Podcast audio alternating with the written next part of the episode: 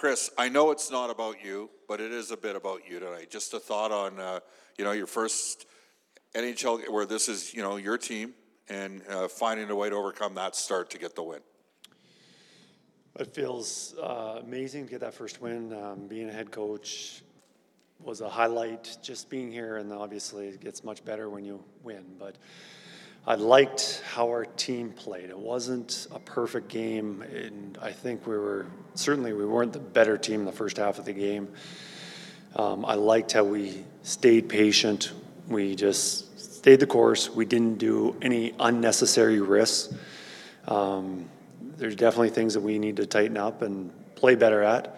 But again, I think the most important thing is we didn't get desperate where things weren't going well, and we tried um, low percentage plays. How does this work again? There we go. What did you say to Leon Draisaitl before uh, the morning skate today? I'm going to assume that's between you and Leon, but uh, is it something you're going to do on a continuous basis every morning skate based on that performance today?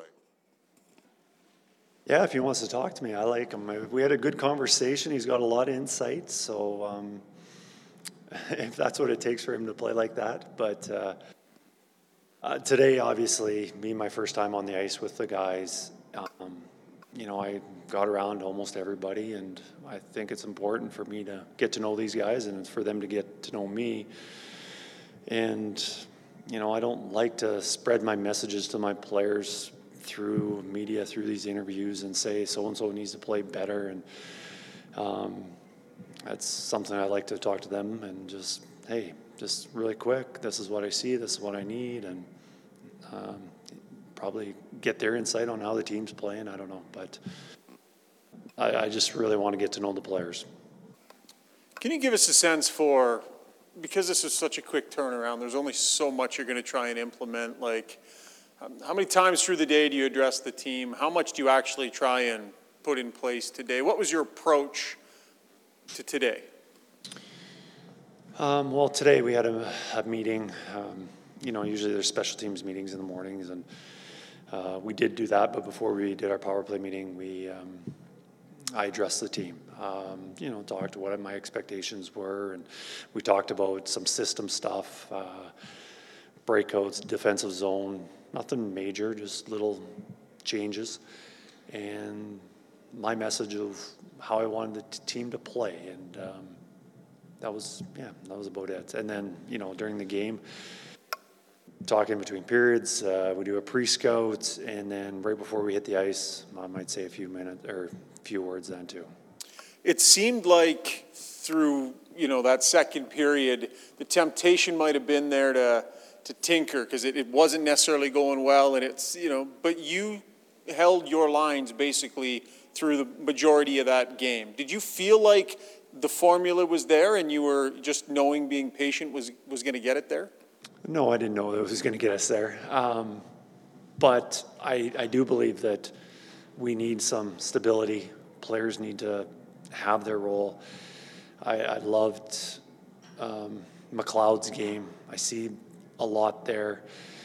And um, yeah, Foegele I know has been playing up, and he can play on those top two lines. But I think it's really important that uh, McLeod and Foegele create some chemistry. Um, you know, unfortunately, um, Holloway left during the game.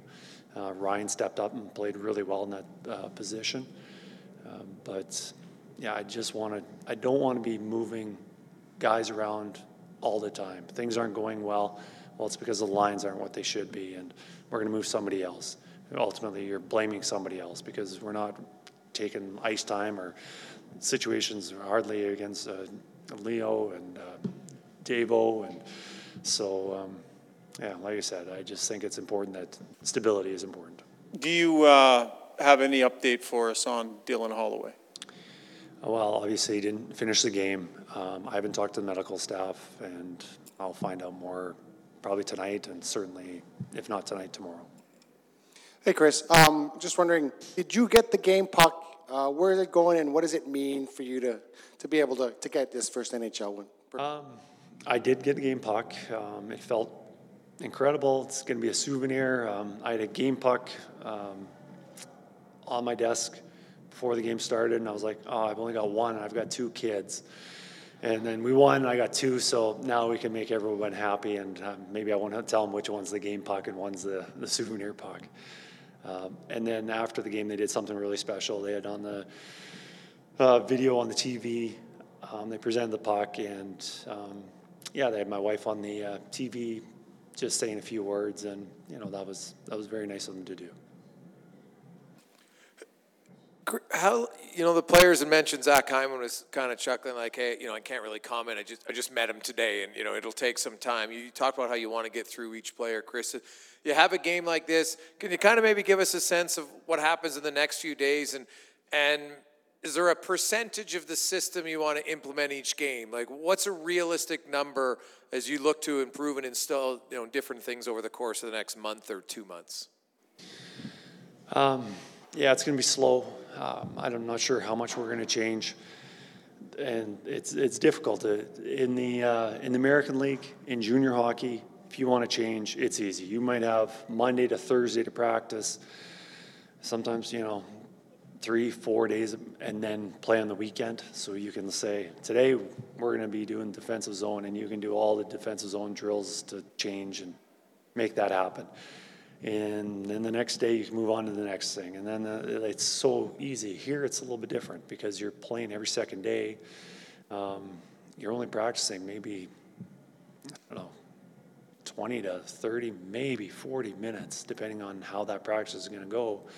Um, so really, it's not, it's, it's difficult to do that. So, uh, so really, to answer your question, I'm not sure because it's been such a whirlwind and um, I haven't really dove into our schedule to say we can do this here, we can do this this day, and I don't know. I guess we'll be um, taking some time. I think we have a, li- few- a little more time. You know, when we go on that road trip, uh, we got two days off between games. You know, we'll probably address some more things then. So now that you can look back at it and, and laugh, what's going through your head 40 seconds into the first period today? I was like, oh boy, the first shift, we um, immediately, the one thing is eliminating shots from the slot. In the first 20, 30 seconds, whatever that was, uh, they got two shots from the slot.